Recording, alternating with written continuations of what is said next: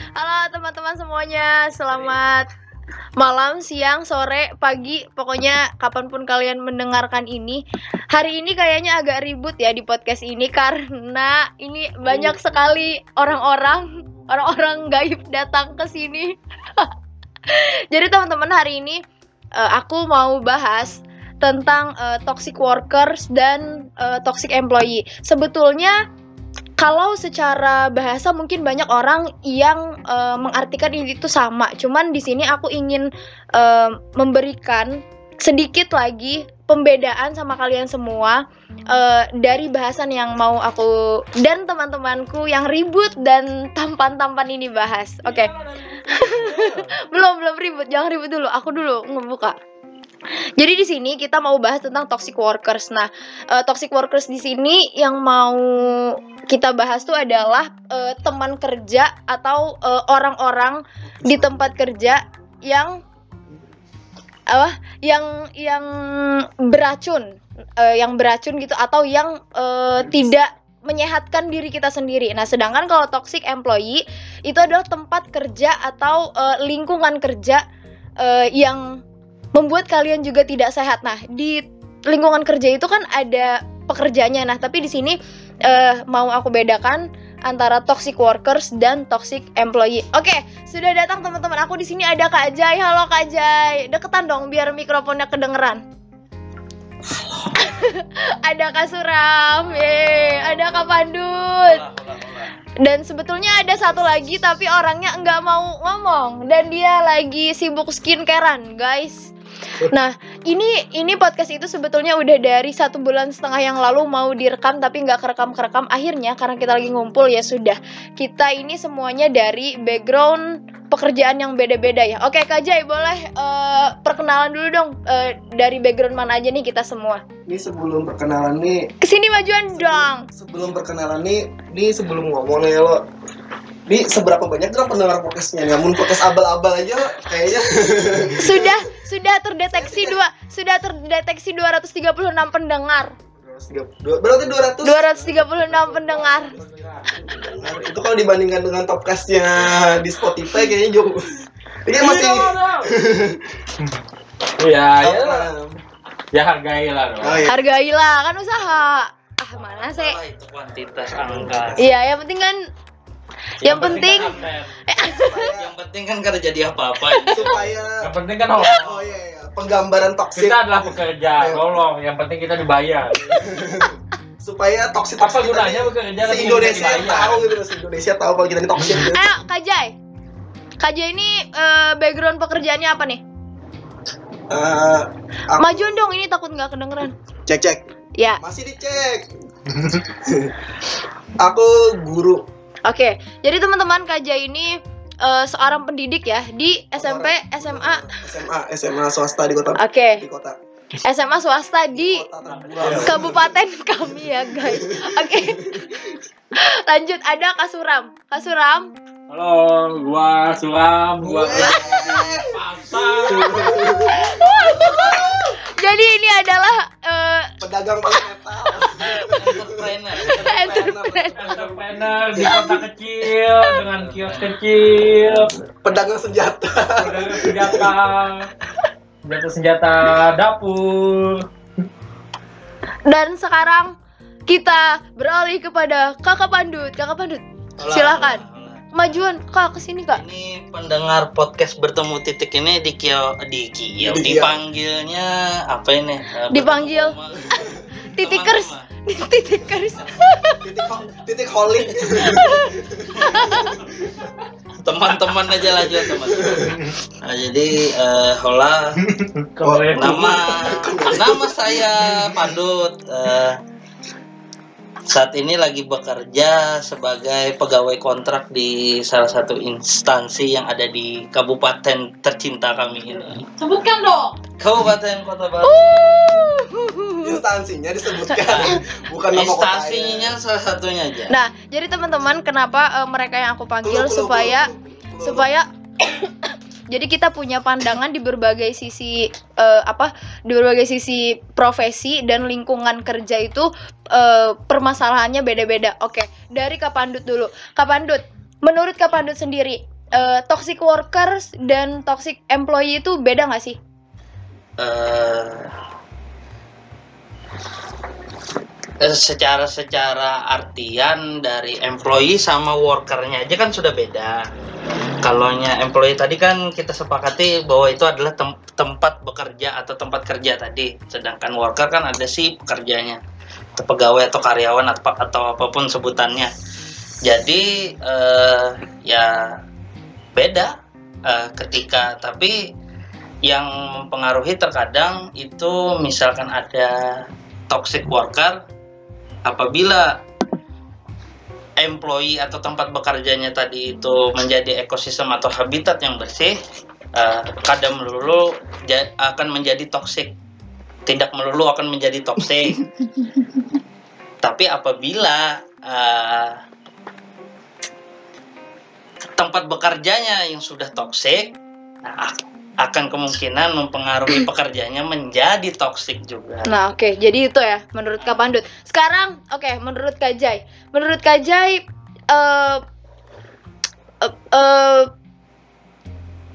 toxic toxic itu apa sih? Karena kita bahasnya toxic employee dan toxic workers. Nah, menurut Kak Jai, toxic Toxic. itu apa? Toxic ini bahasanya sudah nggak nggak sehat aja gitu.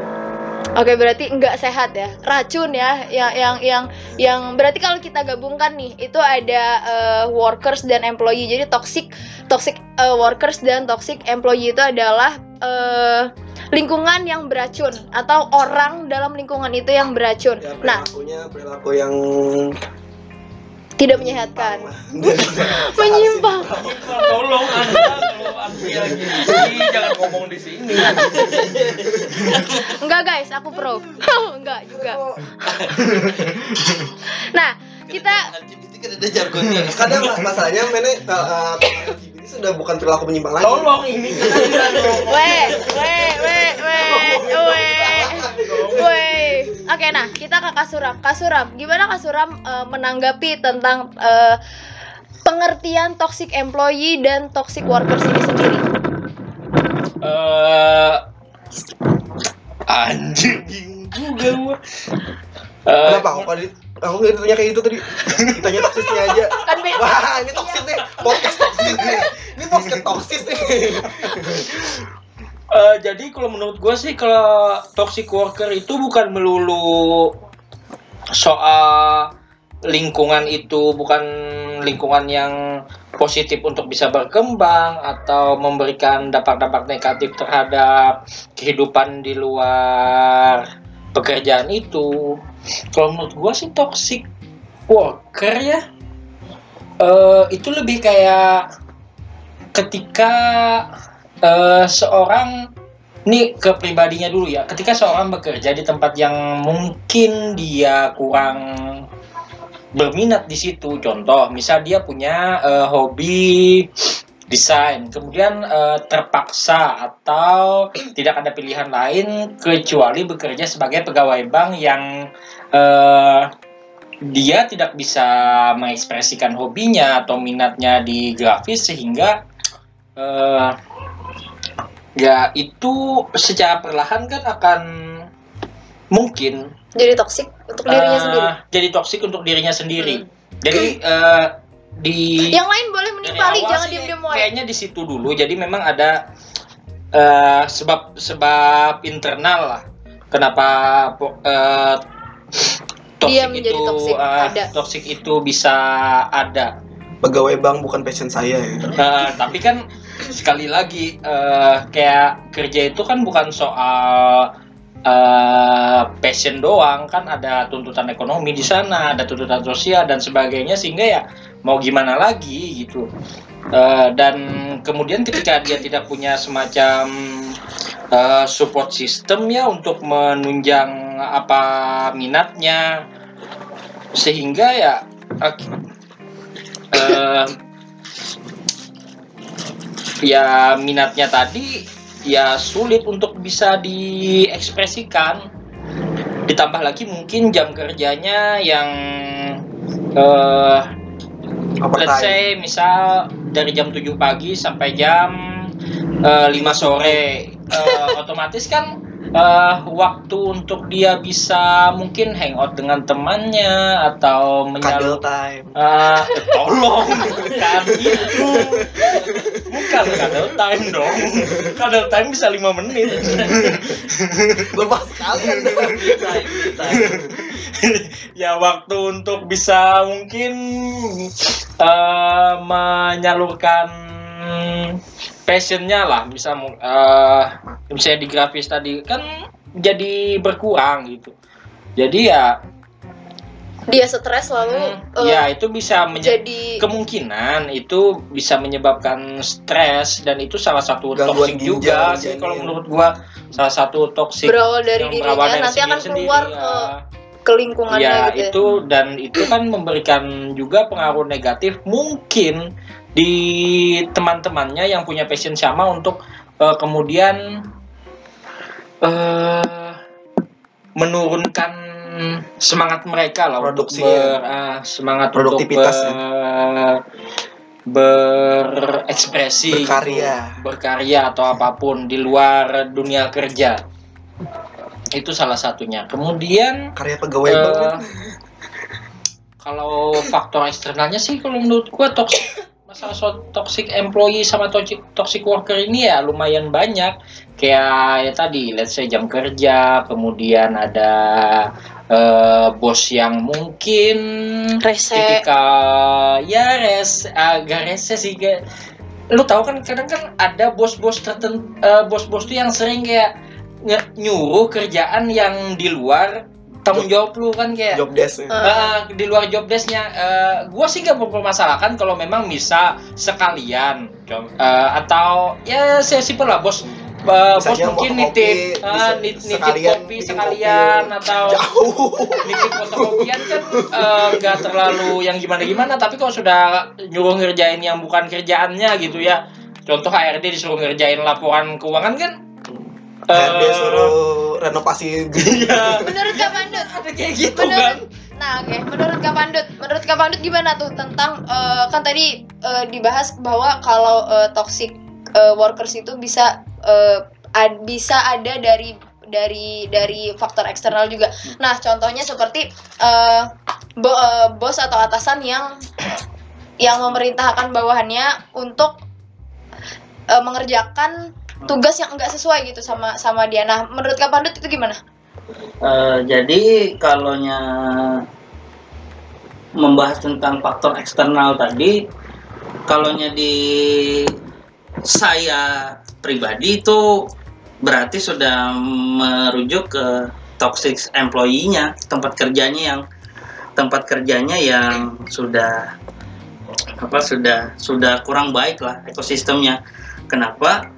Eh, karena karena karena kan ini kaitannya tadi eh, pasti di jam kerja eh, mungkin yang memang tidak mentoleransi ke pekerjanya eh, tidak tidak mungkin bahasanya atau tidak menentukan jadwal mungkin jadi si pegawai eh, kurang bisa untuk mengatur jadwal untuk dirinya pribadi nah lalu kalau bos kan berarti kan kalau sudah sampai di tahap. Kalau sudah sampai di tahap bos itu yang menyuruh ada pekerjaan di luar pekerjaan kita sebagai pegawai tadi itu kan berarti bos ini kan sudah menjadi apa menjadi perwakilan dari tempat bekerja itu sendiri gitu. Jadi bisa dikatakan faktor eksternal tadi ya sudah apa faktor eksternal tadi ialah eh, tempat bekerjanya yang sudah sudah sudah kada sehat lagi. Karena mempertahankan atau atau wajah-wajah tempat bekerjanya tadi adalah bos yang tidak bisa mengerjakan kerjaannya sendiri yang menyuruh orang lain gitu. bayar orang. Gitu, Nah, untuk mengerjakan karena kalaunya kalaunya eh, ka- terkadang kan pekerjaan orang kan beda-beda. Ada yang memang memang tingkat kesulitan orang mengerjakan itu eh, sesuai sesuai jabatannya. Lalu ada juga yang memang berkaitan terhadap eh, mungkin kerahasiaan pekerjaan itu sendiri kalau yang diper, ditanggung jawabi untuk mengerjakan pekerjaan itu tidak bisa mengerjakan si bos ini tadi menyuruh ke pekerja atau pegawainya otomatis kan pegawai ini mengetahui apa isi pekerjaannya itu sendiri gitu yang mana seharusnya itu menjadi menjadi mungkin ah, apa menjadi pembahasan di internal eh, tingkat atas perusahaan ya. Iya perusahaan atau instansi pekerjaan itu tadi. Nah, kalau KJ sendiri, kalau KJ emang eh, berada di, di di posisi itu misalkan berada di posisi yang eh, di mana eh, workersnya bertoksik, Hmm. gimana sih workersnya? Eh, pekerjanya Toxic, Toxic. cewek cowok worker ya. eh, toks- eh, worker wor- wor- pekerjanya toksik dan Hmm. lingkungannya pun juga toksik. Kalau menjadi KJ, KJ akan memilih melakukan apa? Beradaptasi dan mencoba untuk toxic. Ah, kenapa tuh? Kenapa tuh? Jujur sekali anda. Jadi Kenapa? menjadi masa saya menjadi hanya masa saya hanya sa- saya- satu-satunya kadal di antara pala ular kan mending jadi berkembang biak jadi ular juga Jadi eh, KJ akan memilih untuk mengikuti gitu. masanya eh, gini Apa gimana? eh, man ini teori masuk teori lagi ah iya ma- manusia kan eh, pada dasarnya mereka eh, ben- eh, tidak bisa berat gitu untuk melihat ada sesuatu yang berbeda dari lingkungannya. Jadi misalnya kalau beda kayak contoh aja eh, paling paling asing kan yang Jawa kadang kumpul sama yang Jawa, yang Banjar kumpul yang Banjar sama kayak misalnya dalam suatu lingkungan gitu misalnya ada yang biasa sudah korupsi, ada yang biasa sudah membolos kerja. Jadi kalau ada yang paling rajin gitu, ada yang paling nurut gitu. Itu antara dua nanti jatuhnya jatuhnya di dicap penjilat atau eh, dijauhi gara-gara dicap jadi sok alim. Jadi ya mending 50-50 aja. Jadi kadal atau jadi sekalian kan adaptasi nih manusia kan perlu adaptasi dengan lingkungannya. Jadi kalau gimana gimana sih caranya eh, kita kalau kalau aku sendiri sih eh, pernah gitu meli- eh, melihat yang beberapa pekerja karena sebelum jadi guru kan eh, kerja di waktu waktu masih nempuh pendidikan eh, kerja di mana-mana nih Eh, kerja di pedagang kebab menjaga kafe jadi ada di ajak sama teman-temannya diajak diajak sama cowokers yang Chokers. cowok cowok cowok walkers gitu Ya, Coworkers aja. coworkers gitu yang Tidak usah rapi ya. Eh, ya, cowork- coworkers yang toxic gitu yang eh, yuk korupsi yuk gitu cuma yang masalahnya nggak setimpal gitu dosa sama pendapatannya jadi jadi skip Oke, dari dari tiga jawaban kalian, ini ini boleh ya masing-masing menimpali atau masing-masing berdebat nggak apa-apa. Hmm. Di Oh, antara Anda jadi moderator debat. jadi di jadi antara anda mau mencoba host. mencoba untuk sama adu domba nggak anda merusak persahabatan orang Jadi di antara menurut kalian, menurut kalian di antara tiga background eh, tempat kerja atau lingkungan kerja atau eh, pekerja pelaku pelaku kerja itu sendiri mana yang paling eh, potensinya banyak menimbulkan toksik entah di diri sendiri dan eh, dari orang lainnya. Eh, di- gimana ya karena ya mungkin Jangan dia bisa ngambung nyambung ke Pandun karena sama-sama kerja di instansi gitu. Kalau gua kan relevannya ya di swasta. Kalau di swasta itu mengurangi kayak timbangan. eh, ya bukan bukan itu kan bukan jatuhnya ke toxic itu kan jatuhnya ke kecurangan sih? bermain. Kena ajab anda. Eh, kalau di eh, kerja swasta kayak gua sih hal-hal yang sifatnya eh toxic workers itu sih kurang apa ya kurang relevan tapi kalau bisa dirunut eh, di Oke, eh, lebih eh, mungkin lebih tepatnya di persaingan Bisnis persaingan bisnis gitu ya apa sih? Eh, nah kayak gitu. Eh, memang kadang ada beberapa eh, Pedagang pedagang yang harga. eh, kayak eh, pemasarannya memonopoli ke- pasar ya? Ya eh, gak- eh, ya mungkin ya eh, memainkan harga kemudian stok barang kemudian eh, ini kalau jarang sih kasusnya cuman memang kadang ada memang eh, pembeli gitu yang eh, suka ngebandingin harga di toko kita sama eh, harga-harga la- harga di toko lain gitu. Itu kan secara tidak langsung eh, menjadikan kita mo- apa ya? Menjadikan kita toksik dalam arti eh, gimana sih eh, kita bisa mempengaruhi si pembeli ini bahwa harga-harga kita lebih murah di pembelian pertama misal. Tapi ketika pembelian selanjutnya ketika si pembeli ini sudah jadi eh, dalam tanda kutip pelanggan eh, ada beberapa pedagang yang kemudian menaikkan harganya mentang-mentang si pedagang eh, si pembeli ini sudah jadi langganan. Dan itu eh, menurut gua sih toksik gitu nah karena itu kayak oke lah di, eh, itu kan salah satu di siasat bisnis tapi eh, itu kan sangat negatif sa- sangat negatif dengan eh, pasar gitu baik sesama pedagang atau ke pembelinya juga.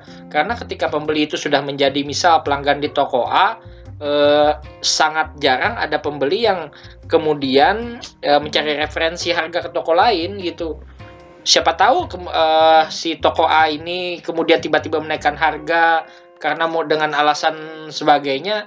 Padahal di toko-toko lain eh, kenaikan harga atau alasan-alasan itu tidak berlaku gitu nah. Nah itu sih yang salah satu mungkin yang bisa relevan dengan eh, toxic employee di eh, bisnis pasar eh, pasar gitu ya di di pasar tradisional gitu ya. Eh, selebihnya iya eh, memang ya mau gimana lagi pasar itu kan lebih kayak bukan sekadar tempat bekerja itu kan tempat bersosialisasi juga Ta. jadi masalahnya lebih ke masalah sosial sih jatuhnya Oke, Kak Jai, Kak Pandut.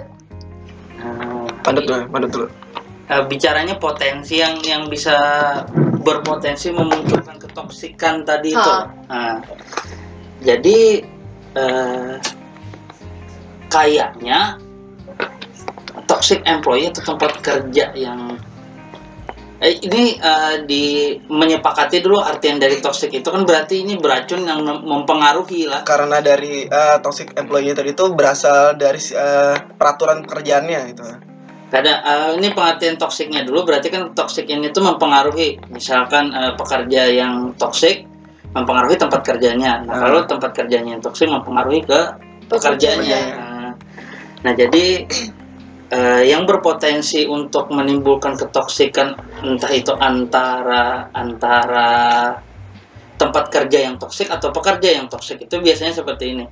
Eh, terkadang pegawai yang toksik itu eh, pegawai bisa menjadi toksik itu karena pengaruh dari tempat kerjanya juga mungkin aturan yang kurang ketat Hmm. atau at- eh, atau atau peraturan di kantor itu sendiri eh,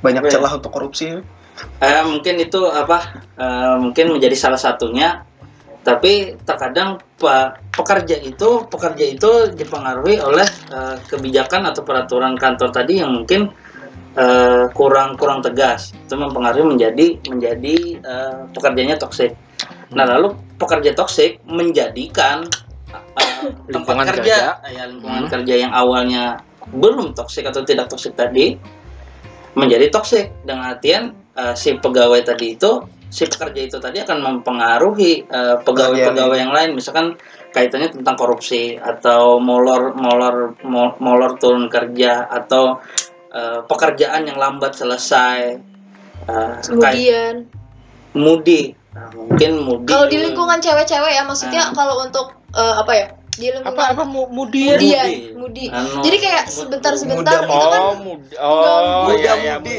Mudi Iya. itu kan eh, Oh, lebih bakarnya mudi. sista-sista oh iya bukan muda mudi bukan bukan. suka uring-uringan maksudnya eh, eh, kalau toxic worker itu lebih ke mungkin ya sifat si orangnya jadi yang bikin eh, lingkungannya jadi nggak enak.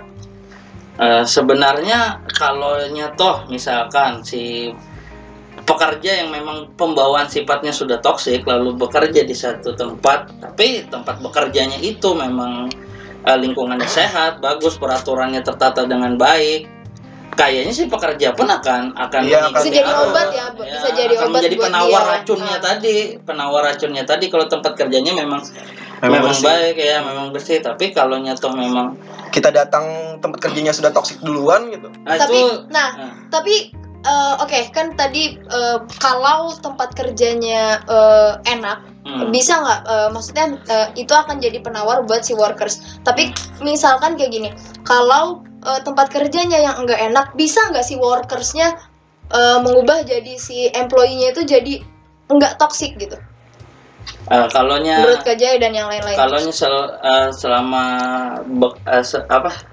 Selama bukan selama juga eh, pada saat bekerja bergabung lah di dalam instansi ini tadi eh, yang dirasakan itu kayaknya sulit. Karena kan ini banyak eh, tempat kerja yang mewakili tempat kerja itu ya pegawainya pasti.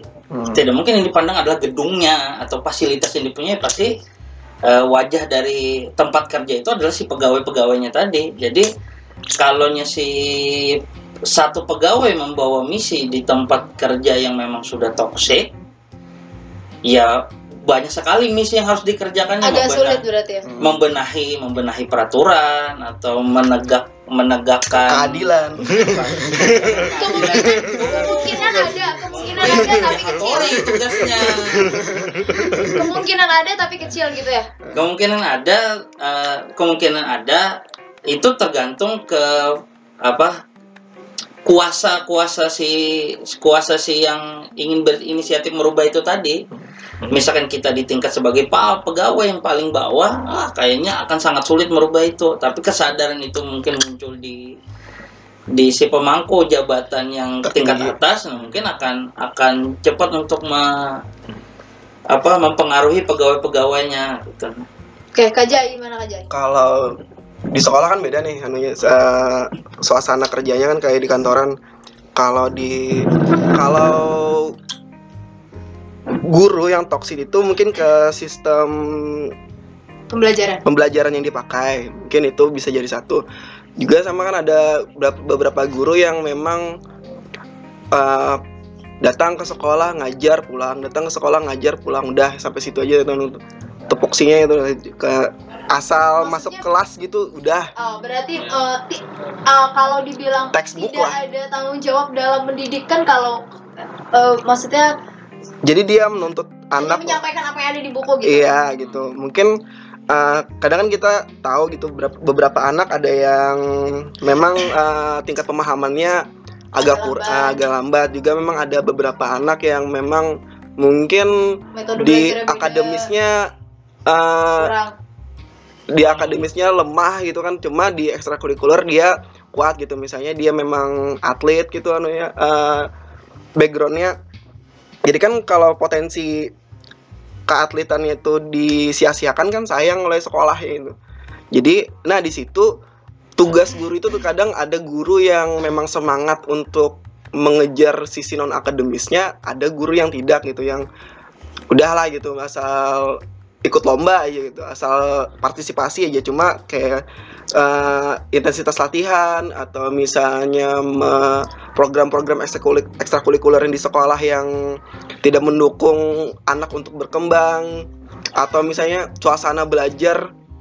Kadang kita eh, anak itu kayaknya berkembang menjadi eh, sosok yang rajin belajar tuh karena teman-teman di kelasnya juga suasana kelas itu suasana kelasnya lemah untuk nggak ada persaingan kelas itu ya anak-anaknya ya seadanya aja apalagi guru-gurunya kan juga tidak membangun semangat anak untuk yo belajar gitu. Atau misalnya eh, kalau misalnya kalau saya sendiri sih tidak tidak men- eh, tidak menuntut anak untuk dapat nilai yang bagus asal dia tuntas aja gitu tapi kalau misalnya ada nilai plus dia saya lebih suka mengarahkan anak tersebut ke nilai plusnya tadi tuh.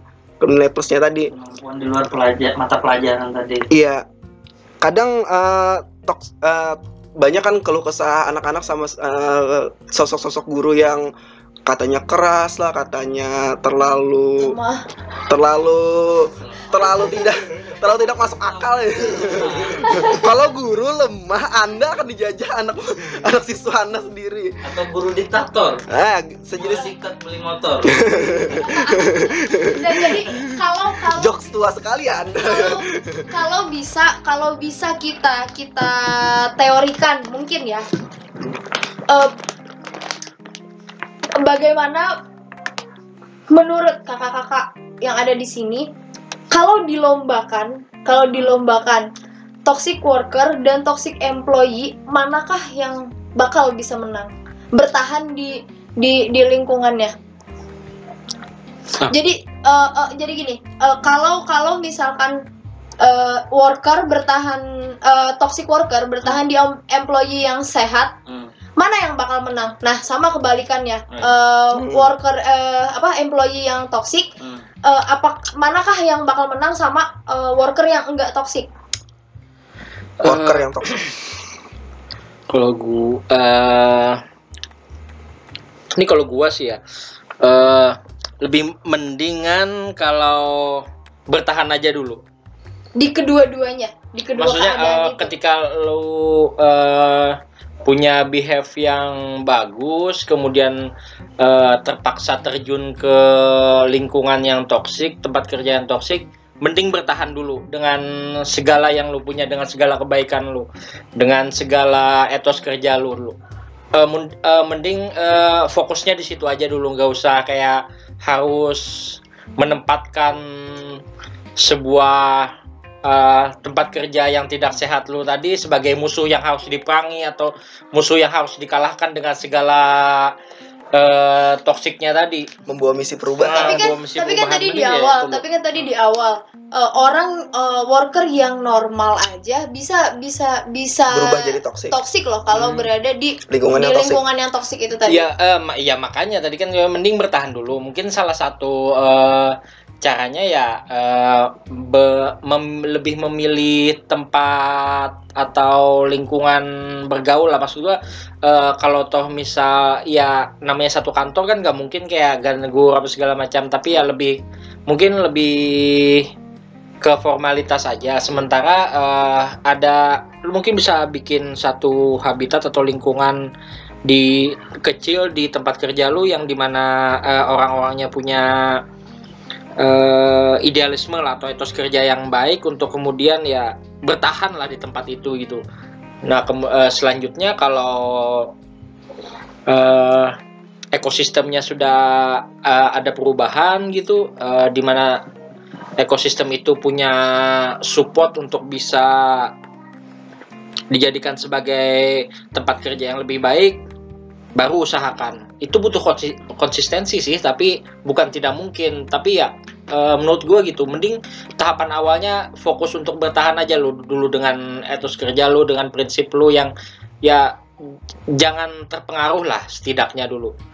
Baru kemudian ketika sudah terjalin atau terbangun sebuah ekosistem yang bisa untuk lu rubah menjadi eh, tempat kerja yang baik mungkin ketika eh, contoh misal contoh paling kecil misal eh, lingkungan ini eh, bisa bertahan dengan negativismenya karena bosnya mendukung misal suatu saat ketika ada pergantian bos atau pergantian beberapa pekerja yang toksik tadi yang eh, biasanya kan tuh eh, pekerja-pekerja baru tuh kayak lugu lah kayak biasanya gitu ya eh, biasanya nggak Kena ospek. Nah itu kan lu bisa lu eh, masuki gitu dengan eh, positivisme lu, dengan eh, ideal kerja lu kayak gimana. Terus ya eh, ketika eh, itu mulai berkembang sedikit demi sedikit dan lu tetap konsisten, ya mungkin bisa lah sedikit sedikit merubah gitu.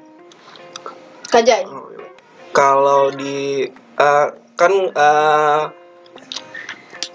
cara kerja di perusahaan dan sekolah kan beda nih. Kalau di perusahaan sendiri bisa. eh, aku pernah dengar eh, ada orang yang bilang gini kalau misalnya kamu ingin jadi merubah suatu aturan gitu yang sudah rusak nih aturannya. Jadi masuki dulu aturan itu eh, terus jadilah orang yang tertinggi dan rubah aturan tersebut dari dalam gitu. Ada yang bilangnya gitu.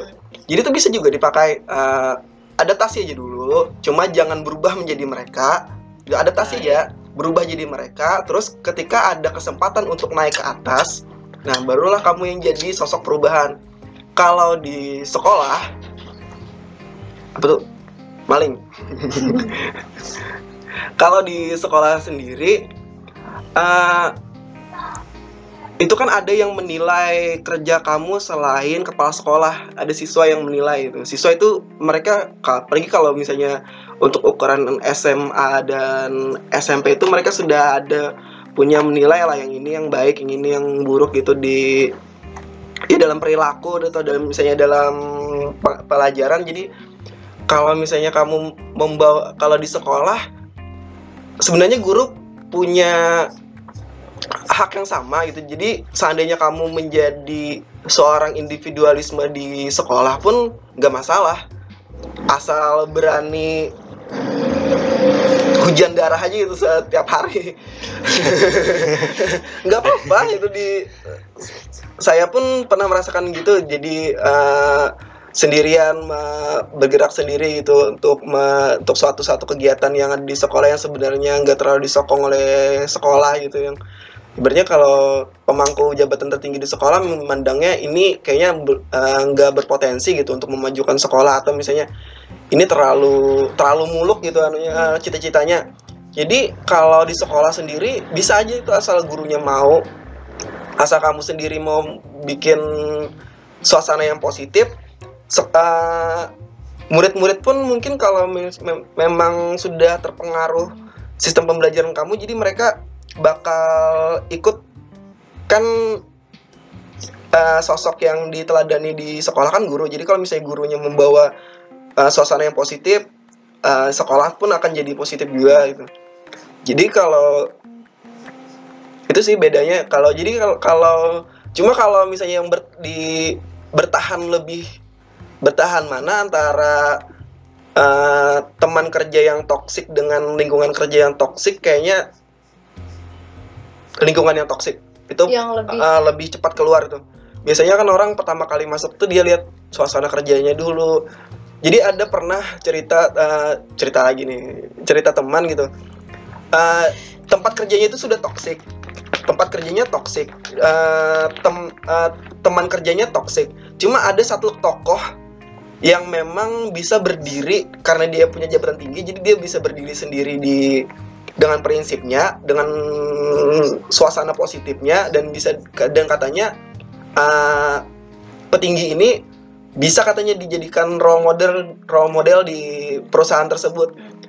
Nah, setelah uh, bapak itu dipindah tugaskan ke cabang perusahaan yang lain, lalu dia cuma bertahan sampai setahun aja di tempat tersebut pindah karena merasa sudah nggak nyaman lagi dengan tempat kerjanya dia mencoba untuk baik cuma di cap menjilat sama temannya padahal temannya lebih menjilat daripada dia sikut kiri sikut kanan sudah saling laporkan ini laporkan itu padahal uh, yang dituntut di dalam pekerjaan sebut ada kerja tim. Jadi akhirnya dia memutuskan untuk daripada katanya uh, aku makan hati dan segala macam kan merasa kita kan uh, produktivitas seseorang itu dipengaruhi oleh tempat kerjanya. Hmm. Apabila dia nyaman dengan sistem kerjanya, apabila dia nyaman dengan suasana kerjanya, maka produktivitasnya kan lebih tinggi Kesuruhan lagi. seperti menolak wajahnya. Kenapa? Aneh Saya menolak. tidak menolak, saya ngantuk. Mungkin beli, capek seharian uh, bekerja. bekerja kan Jadi jual jual beli senjata, jual beli senjata itu bukan urusan yang mudah gitu. Para uh, eh ini ini ini di di band nanti nih sama Spotify jual-jual okay. senjata. kan senjata kan jadi jual kan? Bukan senjata dong. ya, ya tipe -tipe. alat untuk menyakiti. alat Parang, cangkul, kan tuh berpotensi, ya, berpotensi, berpotensi untuk menyakiti. Oke lanjut aja. Tadi ter apa tadi? Yang sempat terputus tadi. Apa tadi? Ya lupa oh, iya. menghalangi produk produktivitas oh ya menghalangi produktivitas orang uh, itu nggak bisa dipungkiri itu kalau kita merasa nyaman di tempat tersebut ya semangat kita untuk bekerja pasti uh, bertambah juga. Misalnya kita lagi mudi nih di rumah malas gitu untuk turun kerja cuma teman kerja kita enak gitu hmm. kalau kita turun kerja ada tempat buat curhat ada tempat buat santai gitu. Walaupun dengan ada kerjaan cuma uh, suasana kerjanya lingkungannya enak gitu. Meru bisa dapat merubah suasana hati kan. Akhirnya itu yang memacu untuk? eh, suatu eh, seorang karyawan atau pekerja untuk bekerja lebih giat gitu. hmm, Kalau sudah sudah kita sudah bad mood, lingkungan lingkungan kerjanya eh, buruk sudah hancur, pasti pindah. Oke. Kemandut. Nih, masih membahas kalah dan menang tadi Ah, ya. menurut Kemandut. ini orang dengan Kayak tingkat adaptasi paling tinggi, Ninja Hattori. kayaknya kalau kita membicarakan masalah toksik kan berarti kan eh, yang beracunnya kan mempengaruhi nih. Pasti yang menang adalah yang bisa bertahan. Eh, sepakat dengan Kasuram. Berarti bukan Harus. orang yang punya penawar racun ya? Eh, Oh, kalau Iya, bertahan iya. otomatis punya Oh penawar. iya, berarti. kalau sudah bisa ber, ya tetap bertahan, misalkan masuk, eh, misalkan pekerja dengan dengan, eh, misalnya dengan etos kerja yang baik, eh, habis itu rajin, eh, disiplin, Integ- integritas tinggi. eh, eh, mungkin Loyal. loyal. Nah, kalau masuk ke dalam, budak perusahaan sekali kriteria budak perusahaan yang baik disamarkan kan budak menjadi pegawai. Eh, iya, iya. Eh, jadi kalaunya em, kalaunya mampu bertahan dengan dengan sifatnya yang seperti itu di lingkungan atau di tempat bekerja yang kita katakan toksik, eh ya jelas dia, dia yang akan menjadi pemenangnya ketika dia mampu bertahan. Eh, tapi kalaunya kalaunya kalaunya dia terpengaruh kan misalkan karena kalaunya masalah kita bicara toxic ini kan berarti hal-hal yang tidak bagus. Misalkan eh, ayo eh, kerjaannya eh, nanti aja kita kerjakan kita tunda aja dulu nih. Eh, kata teman apa kata teman satu pekerjaan kita oh otomatis kan itu menunda pekerjaan kan hal yang sangat mudah karena kita nongkrong dan segala macam tuh sangat mudah untuk dikerjakan Eh, jadi eh, kayaknya yang sulit adalah bertahan tadi, tapi siapa yang bertahan itu pasti yang akan menjadi pemenangnya gitu. Eh,